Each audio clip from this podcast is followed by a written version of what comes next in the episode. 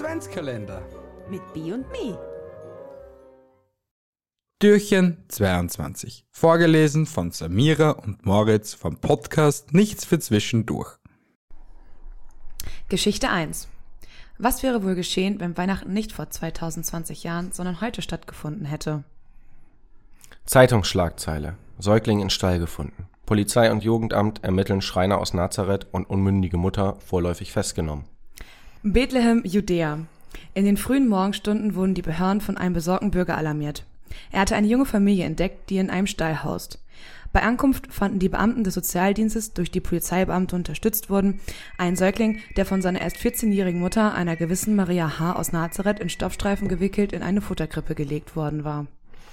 Bei der Festnahme von Mutter und Kind versuchte ein Mann, der später als Josef H., ebenfalls aus Nazareth identifiziert wurde, sie Sozialarbeiter abzuhalten.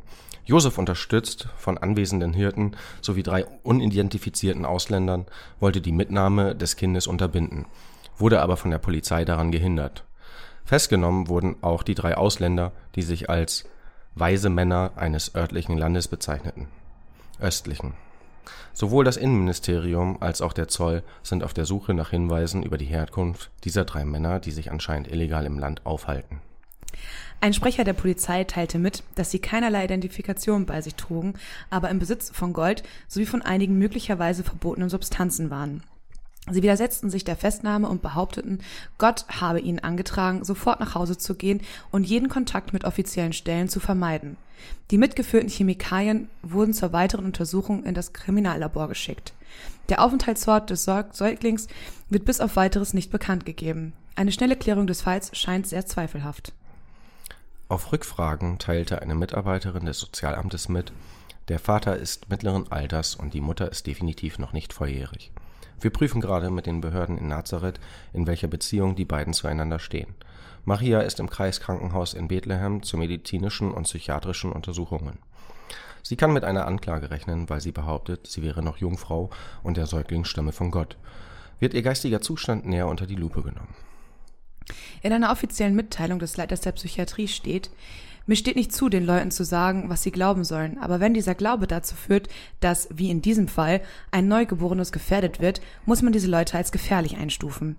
Die Tatsache, dass Drogen, die vermutlich von den anwesenden Ausländern verteilt wurden, vor Ort waren, trägt nicht dazu bei, Vertrauen zu erwecken. Ich bin mir jedoch sicher, dass alle Beteiligten mit der benötigten Behandlung in ein paar Jahren wieder normale Mitglieder unserer Gesellschaft werden können. Zu guter Letzt erreicht uns noch diese Info. Die anwesenden Hirten behaupteten übereinstimmend, dass ihnen ein großer Mann in einem weißen Nachthemd mit Flügeln auf dem Rücken befohlen hätte, den Stall aufzusuchen und das Neugeborene zu seinem Geburtstag hochleben zu lassen. Dazu meinte ein Sprecher der Drogenfahndung, das ist so ziemlich die dümmste Ausrede vollgifter Junkies, die ich je gehört habe. Aber jetzt mal ganz ehrlich, ich meine, ähm, das ist ein super spannender Artikel, aber das ist doch völlig normaler Alltag in Hamburger Clubs, oder nicht? Ja, oder in Berliner Clubs. Weißt du, dass du dich so nach neun Monaten schlüpft da so ein Kind aus dir raus und dann denkst du so, oh scheiße, ich war doch, wie, wie ist das passiert? Also, okay, Spoiler, du als Mit-30er hast also auch schon eine 14-Jährige geschwängert. nein, nein. Aus Haar.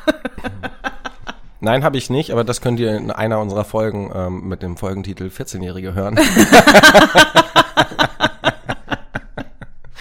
Ach so, ja, hier, ähm, schönes Weihnachtsdingens da. Fest. Fest, ja. Schönes Weihnachtsfest. Jo, Mann. Ciao. Tschö. So, ihr Lieben, das war's mit unserer Geschichte. Jetzt kommt unsere Frage an euch. Wie viel Kerzen sind auf dem Adventskranz? Wenn ihr die Antwort habt, schreibt sie uns auf Instagram in den Stories oder schreibt uns eine Mail an meinungsgeflüster.gmail.com.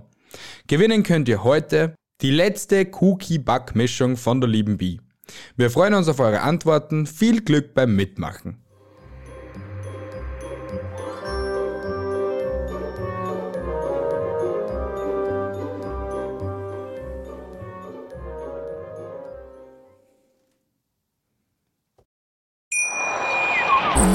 Viele Kaffees waren es heute schon? Kaffee spielt im Leben vieler eine sehr große Rolle. Und das nicht nur zu Hause oder im Café, sondern auch am Arbeitsplatz. Dafür gibt es Lavazza Professional. Kaffee am Arbeitsplatz, der genauso lecker schmeckt wie in eurem Lieblingscafé. Die perfekte Kaffeelösung für jede Art von Unternehmen. Klein, mittel, groß. Ihr habt auf jeden Fall einen Kaffee, der schmeckt. Die richtige Motivation für eure Arbeitstage. Alle Infos zu Lavazza Professional findet ihr auf lavazza.pro.de mit allen Kaffeelösungen für euer Büro. Ich habe mich natürlich schockverliebt, weil die war wirklich ganz, ganz klein. So begann die Mensch-Hund-Beziehung zwischen Christina und Tierschutzhund Frieda. Und wie es danach, nach dem ersten Moment der Verliebtheit, so weiterging und welche Klippen es danach zu umschiffen galt, das hört ihr in der neuen Ausgabe von Iswas Dog, dem Podcast für harmonische Mensch-Hund-Beziehungen. Ist was, Dog? Mit Malte Asmus. Überall, wo es Podcasts gibt.